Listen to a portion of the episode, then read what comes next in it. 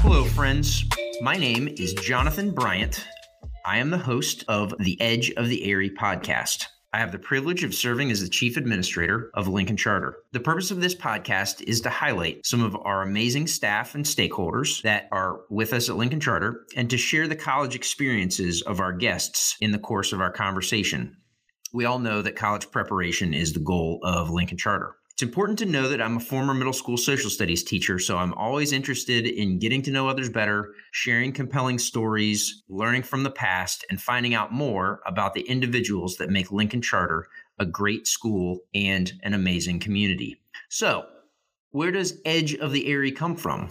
You likely know that an eagle's nest is an eyrie, which obviously has significant meaning for our Eagle Nation. I intend for this podcast to give you a perspective from the Lincoln Charter community. Therefore, each episode will come to you from the edge of the Eyrie. As you likely know, Lincoln Charter is one of the oldest and largest public charter schools in North Carolina. We were founded in 1998, and we have a K 12 campus in Lincolnton and in Denver. So let's get to this episode's guest. Uh, today, I am very, very excited to be speaking with Mr. Paulino Alban, our ESL teacher and middle school baseball coach. Mr. Paulino Alban, welcome to Edge of the Eyrie. Mr. Bryant, thank you for having me. I, I appreciate it. The pleasure is all mine, sir. Um, let's jump. Let's jump right in. And why don't you start by telling us a little bit about yourself? what are your i know you have a lot of interests and passions that you might want to talk about so um, what do you do in your free time? Yeah so we'll take it back to where it all started. Um, so born and raised um, in new york city. Um, and i lived in new york city pretty much until i was about 12 years old. Um, and then we moved out to long island. And pretty much that was where i went to you know the big public schools, it kind of made me who I was. That's where I started finding all of my interests, started developing some lifelong friends, um, and it was it was great. Um, uh, growing up in my house, um, I was really lucky to have you know just my mom and my dad uh, both be present. Um, I had two little brothers um, that have been great. They just you know become my my best friends. Um, but I think growing up in New York really gave me a passion for all things that are like art related. So whether that's anything that has to do with like music or like the visual arts, like graphic design, clothing, you know, things like that, I feel like being from where I am, it's it's just kind of like woven into my DNA. Like they say, like you're a product of the things that you surround yourself with, and I mm-hmm. feel like that's that's kind of where where I'm at. Um, but yeah, that's kind of like my my superhero origin story. So and, yeah. and you said you're a Mets and Giants fan, correct? Mercy, um. no. Oh my gosh, that's not making this cut. Um, so no, uh, yeah, born in uh, Chelsea, Manhattan, and lived in the Bronx for a while too. So no, Yankees. Um, Yankees are what runs through my mm. veins. Mm. Um, and agree uh, to disagree. Uh, yeah, and uh, yeah, so Yankees, and then honestly, Yankees and Giants is the normal combo, but for whatever reason I have chosen the path of just suffering for a long time. And I decided to be a Jets fan from a very young age. Uh, couldn't tell you why. Um, we were really good in like 2010 and 11, and I'm just clinging on to that for dear life. It's so a roller coaster ride. It's yeah. it's more dips than than uh, ascensions, I guess. But yeah, so no Yankees, uh, Jets. Uh, really big into hockey as well. Big Rangers fan and uh, on the basketball court, I'm a New York New York Knicks fan as well. So those are my four core teams. There you go. Not not a bandwagon for no, sure. So no, that's, you, yes, that's that's good. Yeah. And the and the Jets have the Jets have as we're leading up to the NFL season, you, you'll have some cautious optimism to to uh, for the for the upcoming season potentially. Yeah. So we'll see yeah, what happens. Op- optimism is is the word of the season for me we we have some good young talent, but I don't know. I feel like we need some vet presence, but we'll see. We'll see what happens. Anything's possible in the NFL. So. Well, I'm a very conflicted Browns fan, and yeah. so I'm used to saying uh, "there's always next year." So, yeah. uh, so that's that's that's kind of a life mantra. Yeah. But talk. Uh, tell us a little bit about your relationship to Lincoln Charter. Uh, you've been here for a good number of years, and um, So just tell us a little bit about that if you don't mind. Yeah, so um, I graduated from school in 2014 and from UNC Charlotte, and I got plugged into LCS right away. It's been the only job in education that I've had. Um, so I've been here since 2014, and this is my ninth year teaching. And I, I've said this before, and I'll say it again. I don't ever see myself like leaving for another school. Like it just wouldn't really make any sense. Um, I feel like my experiences here have been great. Um, I love that. Uh, I'm trusted to just do my job well um, and put the kids' interests at first. Um, yeah, it's just been really supportive. Um, I think it's also a big testament to the school that we have so many kids that have graduated from LCS, gone on to school, and come back mm-hmm. and teach here and serve here. So I think that speaks a lot to just the ongoing culture that we've developed and like fed into over the years. So yeah, I've been an Eagle since 2014, and uh, it's it's been amazing. I really enjoyed it. I would say anybody that's ever interacted with you would say that we're better because of your influence, and so I appreciate appreciate, appreciate you and appreciate all the time, effort, energy that you put into into your job, and I know that you don't treat it just like a job, mm-hmm. um, which is which is super obvious. I mentioned at the beginning that you are our ESL teacher. Tell us a little bit about what an ESL teacher is and what you do, sort of what a what a regular day looks like. Yeah, so uh, ESL stands for English as a Second Language. Um, so it's been really cool, kind of seeing the program progress. When I when I first got here, when I transferred to the Lincolnton campus, and the ESL program was kind of started, it was it didn't really have a like a, a, template or a structure. So I was trusted trusted to kind of build it like from the ground up. So mm-hmm. it's been cool seeing it grow and develop into what it is. Uh, when I first started, I had only I think I had eight or nine students, and now we're looking at around 30 30 plus kids um, that are in the program receiving services and it's just been awesome to see uh, see them get the support that they hadn't had for a while not because we um, chose to not support him, but just because we we didn't have the the program or the positions in place. But um, I'm really happy that I've gotten that opportunity, and I feel like it's very similar to um, like a supportive approach where I kind of meet the kids where they're at and help bridge those gaps between them being able to access the curriculum fairly and not letting their language barrier prohibit that. Mm-hmm. So um, it's been really cool. I think my favorite part, other than getting to know the kids, the kids are amazing. They're really down to earth. They're they're humble and they're so appreciative. I think developing the relationships with my families has been my favorite part. Mm-hmm. Um, just to know that we can call each other and you know email each other whenever uh, we like, and you know we'll be there for each other. It, it just gives them a sense of comfort whenever they're walking through the halls or whenever they're coming in for a meeting. Just to have that person that they know they can contact with whatever worry they have, no matter how big or small. Um, it makes me feel good that we've kind of developed that culture, so to speak. We just did carpool duty uh, a couple couple minutes ago, right. uh, and you can see the like it's very evident the the trust that our families have in you and so a lot of hard work that goes into that and again appreciate that um, your your approach to your your job and your role within the community absolutely thank you we've talked a little bit about what um, like some of the things that you appreciate about Lincoln Charter. Touched on those real briefly, but if you could give us um, give us a little bit more perspective on why you decided to stay here yeah. and what's what your um, you know sort, sort of what that draw is to you. So speaking before, we talked about how I've just always felt supported um, to do my job to the best of my ability. Um, I, have never felt like I've been you know micromanager or anything like that. You know, trust is just the word that keeps popping in my head, but also.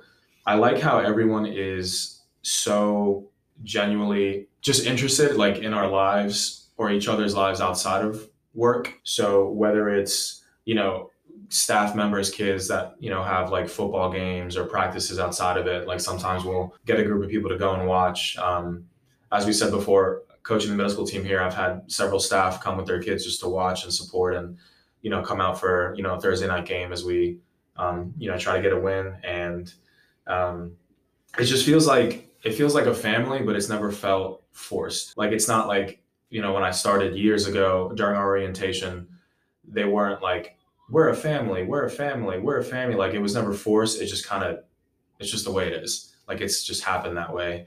Um, so I really love that. Um, I even make a joke. Uh, we've got a staff member here that listed me as uh, her son's emergency contact. And that was, it's funny, but it was actually like, it made me feel really uh, special, just that, just that sense of trust. And I think it just goes back to us having that family dynamic Mhm. amongst our staff, amongst our kids. I feel like we've, we've got it made, which is nice. Yeah, I agree. Hopefully, a an emergency contact will never have to be used. But Yeah, uh, but That's true. that's uh, yeah that that's definitely that's definitely trust. yeah, absolutely. So we are recording this episode at the end of August, and uh, for context, and which means that we're leading up to National Hispanic Heritage Month, which is celebrated for a month beginning on September fifteenth. Hispanic Heritage Month is intended to promote the history, culture, and contributions of Hispanic Americans, specifically those whose ancestors came from Spain, Mexico, the Caribbean, and Central and South America. Uh, those communities are all communities mark the achievements of Hispanic and Latino Americans with festivals and educational activities. And I say all that because, as some of you may know, Mr. Paulino Alban is one of our amazing, proud Hispanic staff members. And so I'd like to talk to you a little bit about your, tell us a little bit about your heritage and how that helps to make you the person that we know and love. Yeah, I appreciate it. So, um, going back to the beginning, um, my mother is Guatemalan and my birth dad is Dominican, and my stepdad, who helped raise me, is Ecuadorian. So, I'm kind of like a special scenario. I'm like a melting pot of a lot of different backgrounds and uh, things like that. But it's really made me into who I am today. Mm-hmm. Um, it's funny though, because all three lifestyles are super different. Um, whether it's the pace that they live, the the dialects that they speak, um, or the dialects that they use, um, everything's just super super different. So uh, growing up, I think I can attribute like my loudness uh, to like my Dominican side. Uh, I would say that's pretty accurate.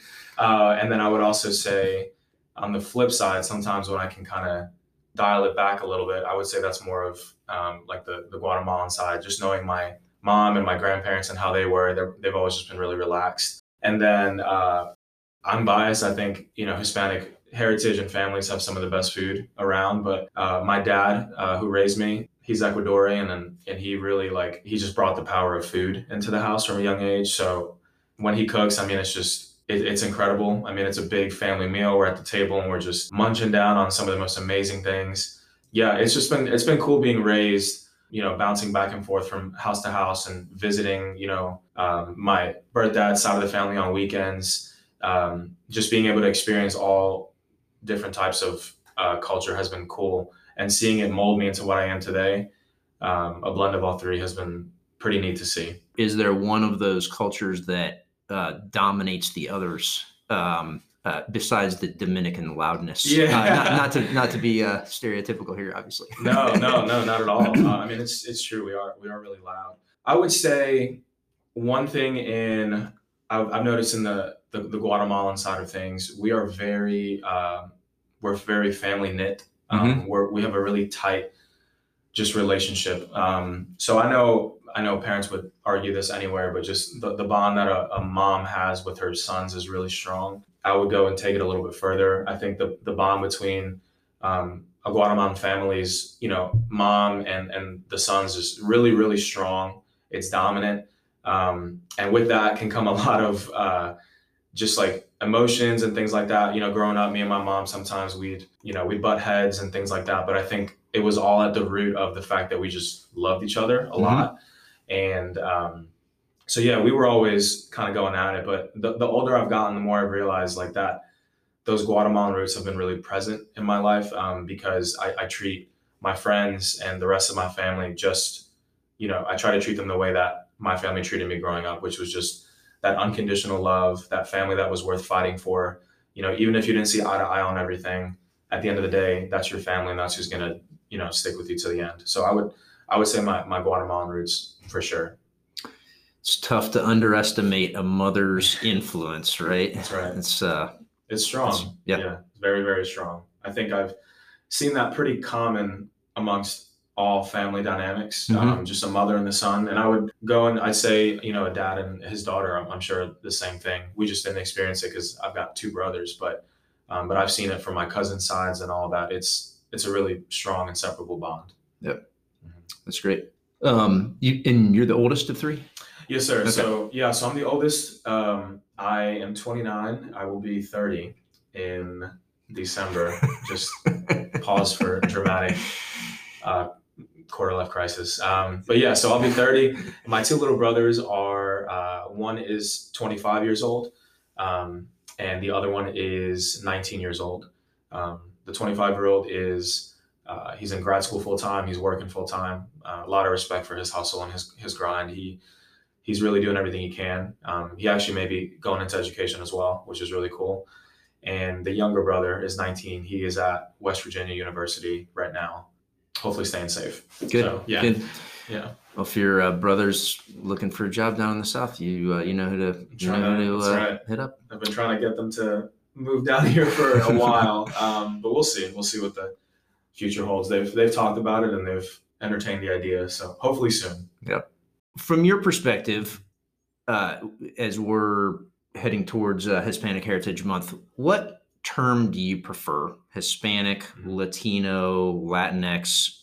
I know that's a question that I think of, and um, sometimes, and maybe our listeners would benefit from. So, what what is respectful to you, and what is which of those terms do you prefer? Yeah, good question. So uh, I'm just old school. So I've always gone by Hispanic growing up. Um, we were just addressed as, you know, we were just Hispanic, Hispanic Americans. Um, haven't gotten too in touch with the new Latinx, um, but I know even Latino being the masculine form, Latina being the feminine form, that's okay too, because we are Latin American. Um, but yeah, growing up, it was just Hispanic. Um, and it's funny, uh, we you actually brought this up because when I was younger, um, I used to be bullied uh, a lot um, for for being Hispanic, but they would always, if people had an issue with Hispanic students in my school, they would always refer to us as Mexican or Mexican American, Mm-hmm. and I think that part was always really confusing to me because one, I didn't really understand the purpose of bullying someone just because they were from like a different part. I mean, we're all we're all here, we're all, we're all in America, we're all in the same school, we're trying to do the same thing. So Right. that part kind of confused me a little bit. Um, but even the second, them using Mexican as uh, like a derogatory term was really odd to me because I just grown up and all of my friends were Mexican. Like growing up, like whether we played ball together or we played soccer, like it's just the way that it was. Um, especially growing up in New York, just a huge melting pot. So that part always confused me. Um, I just didn't understand why it was such a negative thing, and it, it, it got pretty pretty rough at one point in high school. It was a pretty dominant wave of just just insults amongst like our, our community. But I think maybe because we were just confident in, who we were and when we thought of Hispanic or Mexican or anything like that, we just thought about, you know, our family traditions, things that we like to do for fun, the food that we ate, our personalities, and that's what we rested in. So we didn't really let it get to us as, as much as it could have.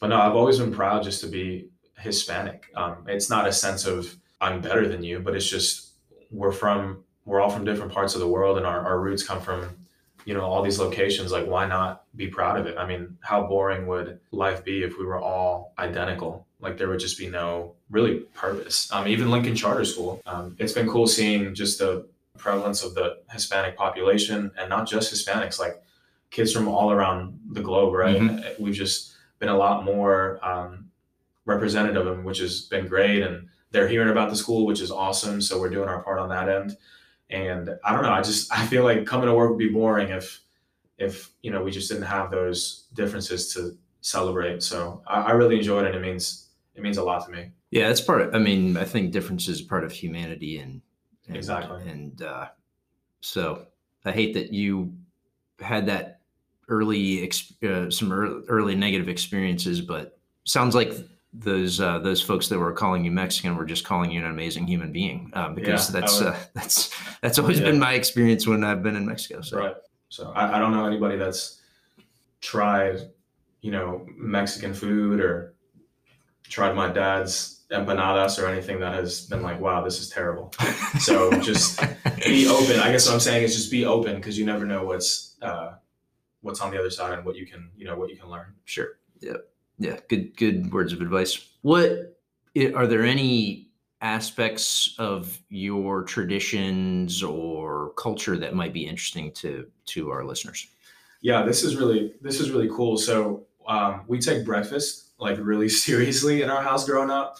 So I remember waking up for school, um, you know, five days a week, and even weekends, I would just wake up to the smell of like the most amazing breakfast being cooked. And our breakfasts were the same every day, but you just never got sick of like eating them. So we would eat, um, we would have fried eggs, uh, we would have, which we just call huevos, um, and then we would have refried beans, which we just call frijoles or frijoles negros, and then we would have sweet plantains or sweet bananas, which are called plátanos. And I don't know what it was about that amazing trio, that combination, but like it was just something that I always looked forward to growing up.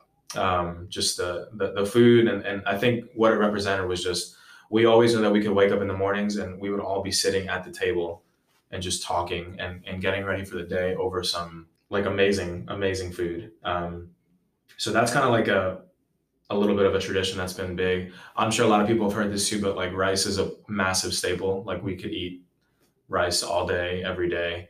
I'd even argue that if we had dinner and you know we didn't have rice, it was just like what was wrong? Something mom was upset or something like that. Um, but uh, yeah, we just we just loved that. We just loved that food. I mean, it was a big part of you know my upbringing, so I really enjoyed it. I love that you talked about food when I asked about tradition culture, uh, which is which is ultimately. I mean, you can, as uh, somebody that's had the um, the good fortune to travel a little bit, mm-hmm. you can you can taste the culture when you are yeah. in a different country or right. in a different in a different spot that has uh, has diff- differences than burgers and fries or you know standard fare. So yeah, that's uh that's a good way to wake up in the morning. That's uh, right. To that smell. So, yeah.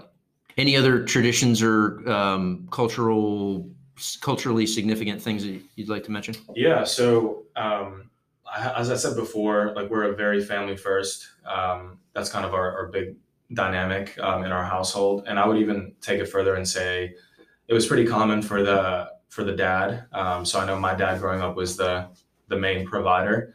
Um, mm-hmm. He would go to work. He would lo- work really long hours. Just fun fact: my dad has worked the same job since he was 18 years old, and he, he'll be retiring soon, which is great. But mm-hmm. that just shows like his, I guess, his commitment you know, once he finds something to a company and he's just always been focused on providing for us. So all I've ever seen is just a hardworking, you know, guy that's leading the house, um, which is something I try to pride myself on with my, you know, my marriage and my family as it, as it grows. Uh, I just want to be that guy. And there's other ways to obviously provide other than finances, but I think other than finances, my dad was always the, the one that, you know, you could have a really serious conversation with, you could have, if you had questions about life or you needed some advice that you may be, you know, a little more hesitant to go to mom for, like dad was always there.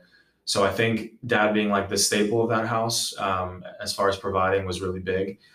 And then my mom played just as you know an equal part um, in running, you know, three kids every morning to to school and you know picking us up and making sure that we were staying on top of our schoolwork and that we were getting to baseball practice or soccer or lacrosse practice um, getting those you know those big uh, those poster boards for your fifth grade science projects mm-hmm. like all of these things and um, she was just she was there and i feel like growing up you know we we didn't appreciate her as much as we should have i've just kind of seen what she did but wow she was really like the I mean, if she, if my dad was the provider, I mean, she was the backbone. Like she kept everything together, made everything function smoothly. And the older, the older you get, the more you realize like how much you know they really did for you. Sounds like the theme of this uh, this episode could be family. Um, yeah. This definitely um, definitely a, a, common thread. Right. Absolutely. So,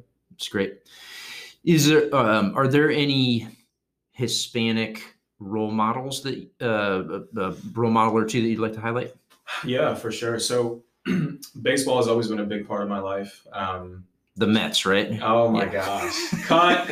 um, no, definitely the the Bronx Bombers, the New York Yankees, the uh, 27 time world champions. You- I've been You are wearing pinstripes today, I so am, that's I that's uh, you can't see that on on the uh, audio recording. no, I'm proud to be a Yankee fan. I've been saying 27 championships for a very long time now. Um, this year we look good, so we'll see what happens. But um, yeah, so going back, growing up watching the Yankees, there was just one player that um, I always admired, and uh, that was Mariano Rivera. And he, I mean, he goes down as debatably the greatest closer, like in the history of the MLB. But one thing that blew me away about him was just his work ethic and him taking, you know, unfortunate circumstances and kind of weaving them into something that ended up being great. Just made him Mhm. want to work harder. So uh, he grew up in uh, Panama, and um, I remember watching a documentary on ESPN years ago, and it kind of showed how he started out. And he was, they, they grew up in a rough neighborhood. Um, he didn't really have much, didn't have money. I mean, they would struggle just to eat every day.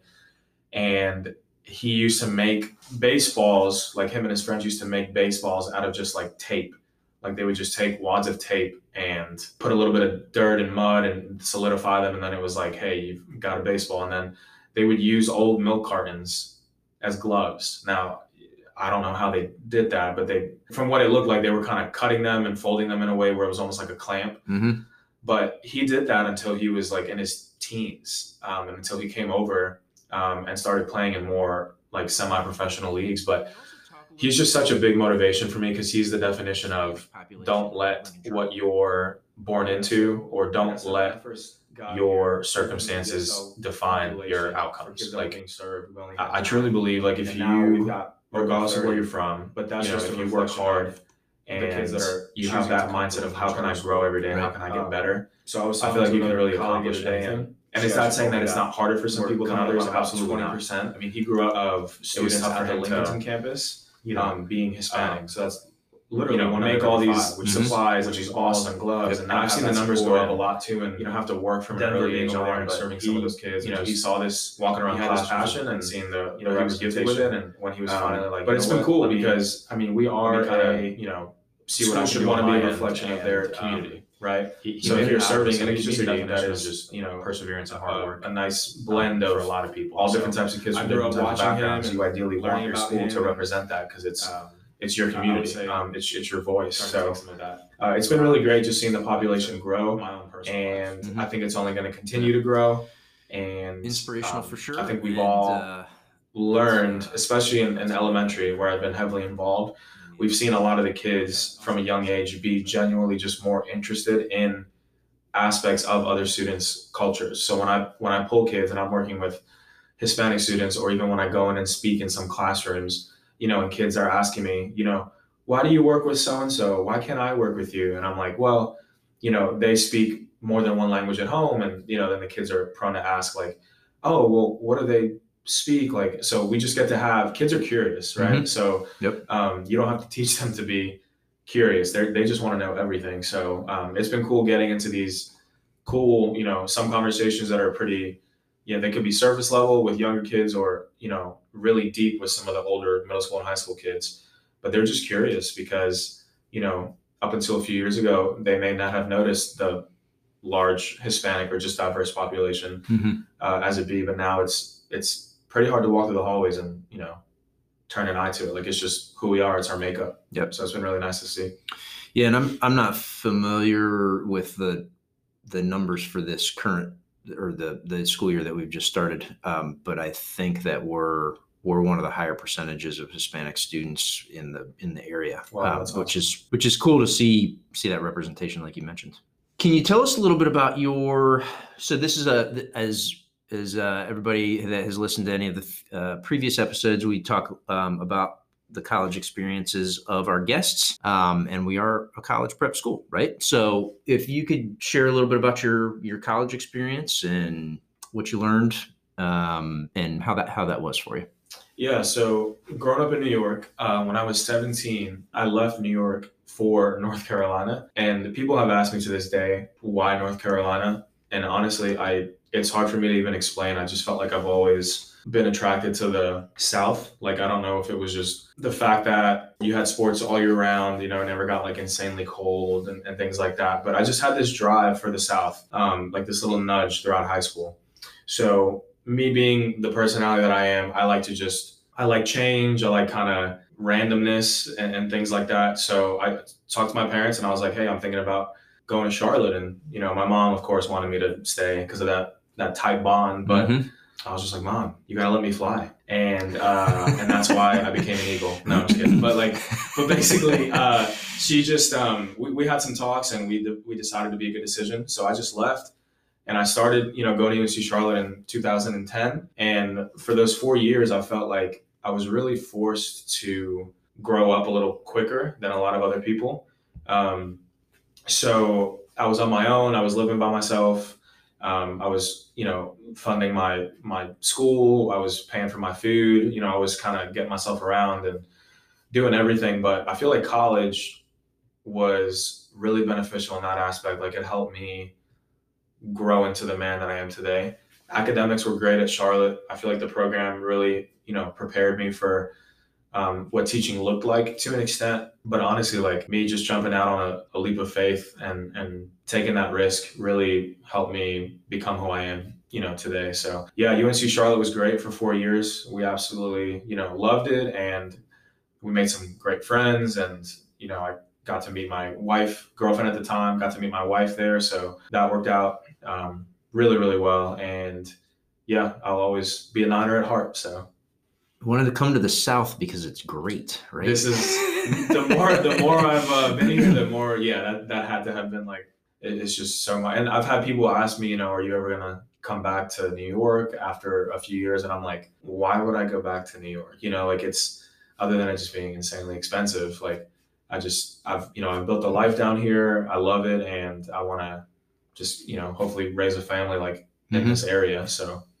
it's a good spot. It's definitely a different. Uh, the South is a different pace too, right? It's so yeah. it's like the the the pace of life is just sort of polar opposites in some ways. Um, and right. this is um, obviously coming from somebody that has been to New York a couple of times. Uh, didn't yeah. grow up there uh, like you did, but there's a, there's a relaxing feel to the South in some ways, depending on where you are. Yeah. And at UNCC, you majored in? Yeah, so I had the privilege of uh, majoring in uh, a dual licensure program. So I was one of the first cohorts to go through the, the academic uh, course load. But basically, what they did was they took your elementary education degree and they took your special education degree, elementary up to the sixth grade, and then special education up to the 12th grade. And what they did was they took all the core classes from those majors and kind of combined them into one. So when I graduated, I was able to graduate with both licenses in elementary ed and in special education. So that mm-hmm. was really good just coming out and, you know, obviously being able to find a job. But I feel like it kind of let me um, work with all different types of students, but also maybe see things in classrooms that teachers may not have been able to necessarily pull out, you know, not because it's something that they weren't doing, but maybe they just weren't aware of, you know, some signs and things like that. So I think, um, I think having those two, those two licenses has really helped me over the last few years here at LCS. Yeah. Yeah. No, that's, uh, from what I understand, real competitive program and definitely a, a, different way to think about teacher licensure and some of the hoops that educators need to need to go through to to have that validity and that that certainty from a licensure perspective. But uh, we've always had great experiences with folks like you that have come through that program. So any words of wisdom for parents or you know our, our own students that are migrating towards college? Are there would you recommend involvement in different organizations or experiences that you've had in the past or any just general words of wisdom that you might have for uh, as folks look towards college? Yeah i think i think it's okay. We, we've had this kind of stigma in the united states specifically that you have to know what you want to do as soon as you get out of high school. Mm-hmm. and i you know i just i don't like that. I think that as long as you are pursuing something or doing something to benefit, you know, you, your future, and your time once you get out of school, I think you're on the right track. Obviously, being a college prep school, we want to give our kids all of the tools uh, to be equipped if they choose, you know, if they choose that that path, that outlet. But we're also doing our best to equip kids, you know, if they want to graduate from high school and go into the workforce, right? There's a lot of things that we teach here that can be used for both the college or the university system as well as the work the workforce. So whether that's building like like work ethic, accountability, responsibility, preparedness, like all of these things in our, our mission statement, they can all be applied to every single facet of life after high school. Mm-hmm. So my biggest advice would be, you know, just more of an encouragement. If you don't know what you want to do, that is okay. Don't let anybody, you know, pressure you into making a decision to go or, you know, if it's not financially feasible, you know, taking out a, a massive loan just to kind of be unsure, you know, or waste time. So just take your time, and as long as you're working towards something, um, that's really all you know we would we would want from y'all. Um, so I would say that, and then just also being open to being open to change. Um, just like I said, you don't need to know what you want to do when you get out. You may enroll in you know the school system and in, in the university system or at a, at a trade school and you may change your mind and that, that's okay kids that go into college and the workforce after high school we've got to keep in mind that some of them are still like 18 some i mean i graduated high school at 17 and Mhm. i left the state so we're still kids you know 18 they say you're an adult you're not an adult like you i had no idea what i was doing at 18 um, so just going through that like be, it's okay to not always know what's going on That's that's that's good advice. Some people, uh, particularly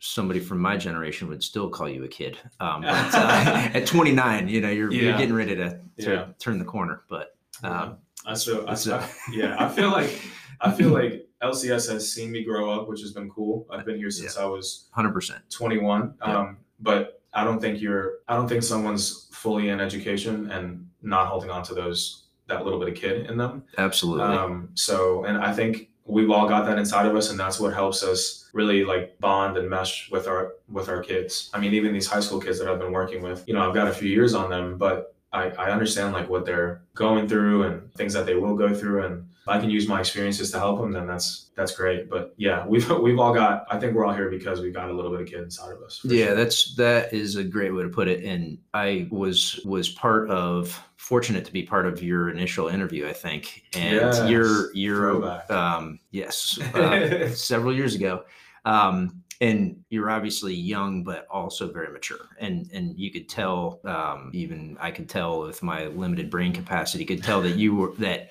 you had persevered and that you were uh, ready to take the world by the horns Yeah. so glad that you're doing it here I appreciate that. That was uh that was pre that was pre beard Paulino.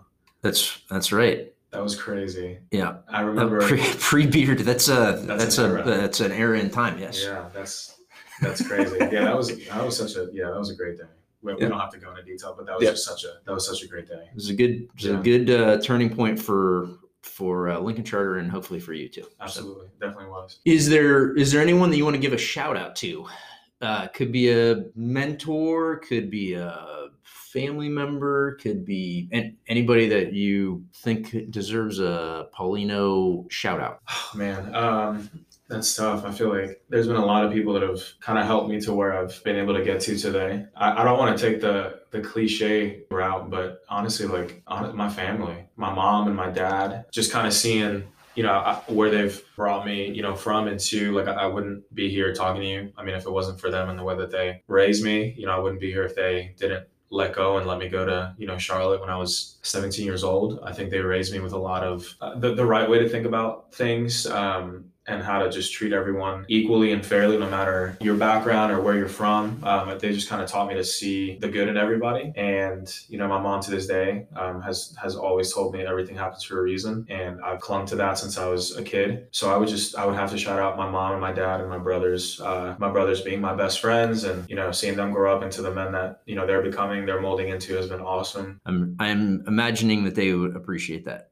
very much. Is there anything that you've read recently, book article or anything that you would recommend? Yeah, so there's this website um, called Fatherly, and I'll obviously share this because it's public knowledge. But um, we did find out a while ago that our family is growing and that I'm going to be a father.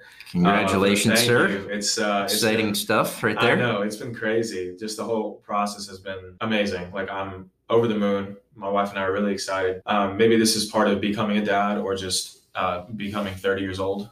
But basically, like I've just been looking at all of these like magazines and like these father reads online, trying to you know be. I'm I'm sure being a parent and you could speak to this as well. You can read all the books and get all the advice, but you're really you're figuring it out for yourself. Yep. Once you get thrown into it. So there was this article on this website. It was fatherly.com and it was called The Science of Dad. And when I read The Science of that, I was kind of like thrown for a loop. Uh, but then the more I looked into it, it was basically it took a scientific approach on just statistics um, and how the the trajectory of a family really changes based on uh, whether or not there's a father present. So me growing up and just seeing like you know my my, my stepdad present uh, my, my whole life, raising me like I was his own and uh, adopting me, and even my last name is hyphenated to represent him. I can't imagine what my life would look like if he wasn't there. And and I think reading this article, like it showed the statistics of sons and, and daughters going through really rough patches in life and how those percentages were just dramatically lowered if there was just a dad present, right? You even look, you know, if I you know if i'm blessed with with a daughter that that father daughter bond is just so important and like crucial. And hopefully my daughter could be saved from a lot of headaches and you know and, and just tough things uh, if i'm just there and present. So that article really spoke it spoke volumes to me on, on just what it meant to be a good father. Um, yeah, that article spoke a lot to me, and it's amazing how you're um, with exciting news like that. Your reading material, uh, the reading selections might change a little bit. I know. It's I pretty pretty pull cool. Up, pull up ESPN and all that, and I'm still doing it. I'm still doing it, but yeah, I just I think your the desires of your heart kind of change a little bit once you you know receive some news like that. So Yep. I'm excited to learn more. Yeah, excited for you and your family for sure. And uh, congrats. Um, yeah, thank you. You had mentioned earlier at the beginning that you have a number of other passions that are not education. Is there anything that you'd like to promote from your own personal, uh, the non Lincoln Charter side of? Uh, Right. Yeah, I definitely do. So, like I said, creative, just the arts has always been something that's been big uh, in my life. I think growing up in New York, that's kind of it kind of made me who I was on that side. But for those of you who don't know, I make music as well. Um, so I make primarily hip hop, rap, and pop music a little bit. I go under the name Next Mike. So it's spelled N X T M I K E. So you can find me on all like platforms and things like that. It's been cool. A lot of the students have kind of found out and parents. So sometimes in car line they'll like pull up and the music is playing like with the windows down and I'm like, wow, like is this what fame feels like? Like this is this is just great. Like I just want to be I want to keep that in my little like bubble. So that's been really cool. My wife and I also shoot uh, photography pretty extensively. My wife is really good at it. She does weddings and all that, but I love shooting and just capturing like clothing brands and helping with like the branding side of things. I also do graphic design. Um, I've got a clothing line that I've been running for about five years now, and um, I print everything at home. I press everything at home. I ship everything from the house. So that's been a big passion of mine, and those are those are kind of the creative. What's the name name of your clothing line? In case Yeah. anybody wants to Yeah, grab something. Absolutely. So the name of the clothing line is Freshman Year.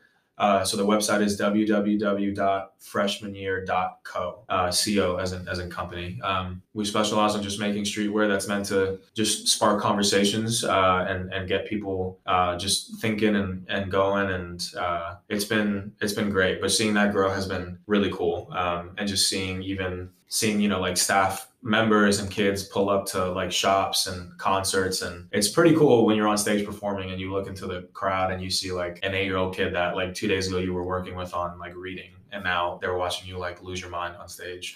Um, it just it adds it adds a, a sense of like trust and and I, I love when kids can see you outside of the four walls of the school 'cause it, it lets you just you know bond with them even closer. Yep. it's really cool So a Renaissance man of sorts, uh, sir. to think It's, so. uh, yeah That's- i like to think so That's a lot, but super cool. And for those of our listeners that have tuned into any of the any of the episodes, you've heard Next Mike as our uh, as our uh, featured music. So I we know. appreciate appreciate your involvement with that, and Yeah. definitely a lot of interesting things going on in the Paulino universe for sure. Right. enjoying it That's good. Well, I think that's a great place to wrap up. So. Mr. Paulino Alban, I want to thank you for your time, sir. Yeah. Pleasure to get to know you a little bit I did learn some things, even though I feel like I've known you for for years and years. And um, appreciate you spending the time. want to thank you for your hard work, dedication to Lincoln Charter. You help to make us better every day during the time that you've been here. And so, want to say thank you for you being you and helping impact our students and staff and our entire community. Yeah, thank you so much for yeah, bringing me on and just for being able to talk for a bit. And thank you again for everything you've done for the school. And I think this, I think this, what you're doing here is really, really awesome. Thank you for always supporting us and, you know, for making it feel like a big family. It's rare, but it's, I'm glad that we're here experiencing it. You got it. And I won't lie, my mouth was watering the entire time we're talking about breakfast. So, uh, so we may need to share breakfast yeah, here sometime soon. So, sure. I love that. Appreciate your time, sir. And uh, thank you to everybody for listening. This is Jonathan Bryant signing off. I want to thank all of our listeners and subscribers for taking the time to listen to the Edge of the Erie. Like everything at Lincoln Charter, it takes a great team to make this podcast happen. The Edge of the Erie is produced by Jonathan Bryant and Taylor Helms, and Miss Helms is also our senior editor.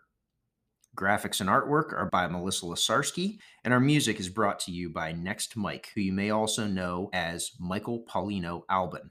Our team uses the free Anchor app to create each episode, which is found at anchor.fm. You can listen to this podcast on Google Podcasts, Apple Podcasts, Spotify, Anchor, and Stitcher. Feel free to rate or review the podcast. It may help others to discover this content. This is Jonathan Bryant signing off until next time.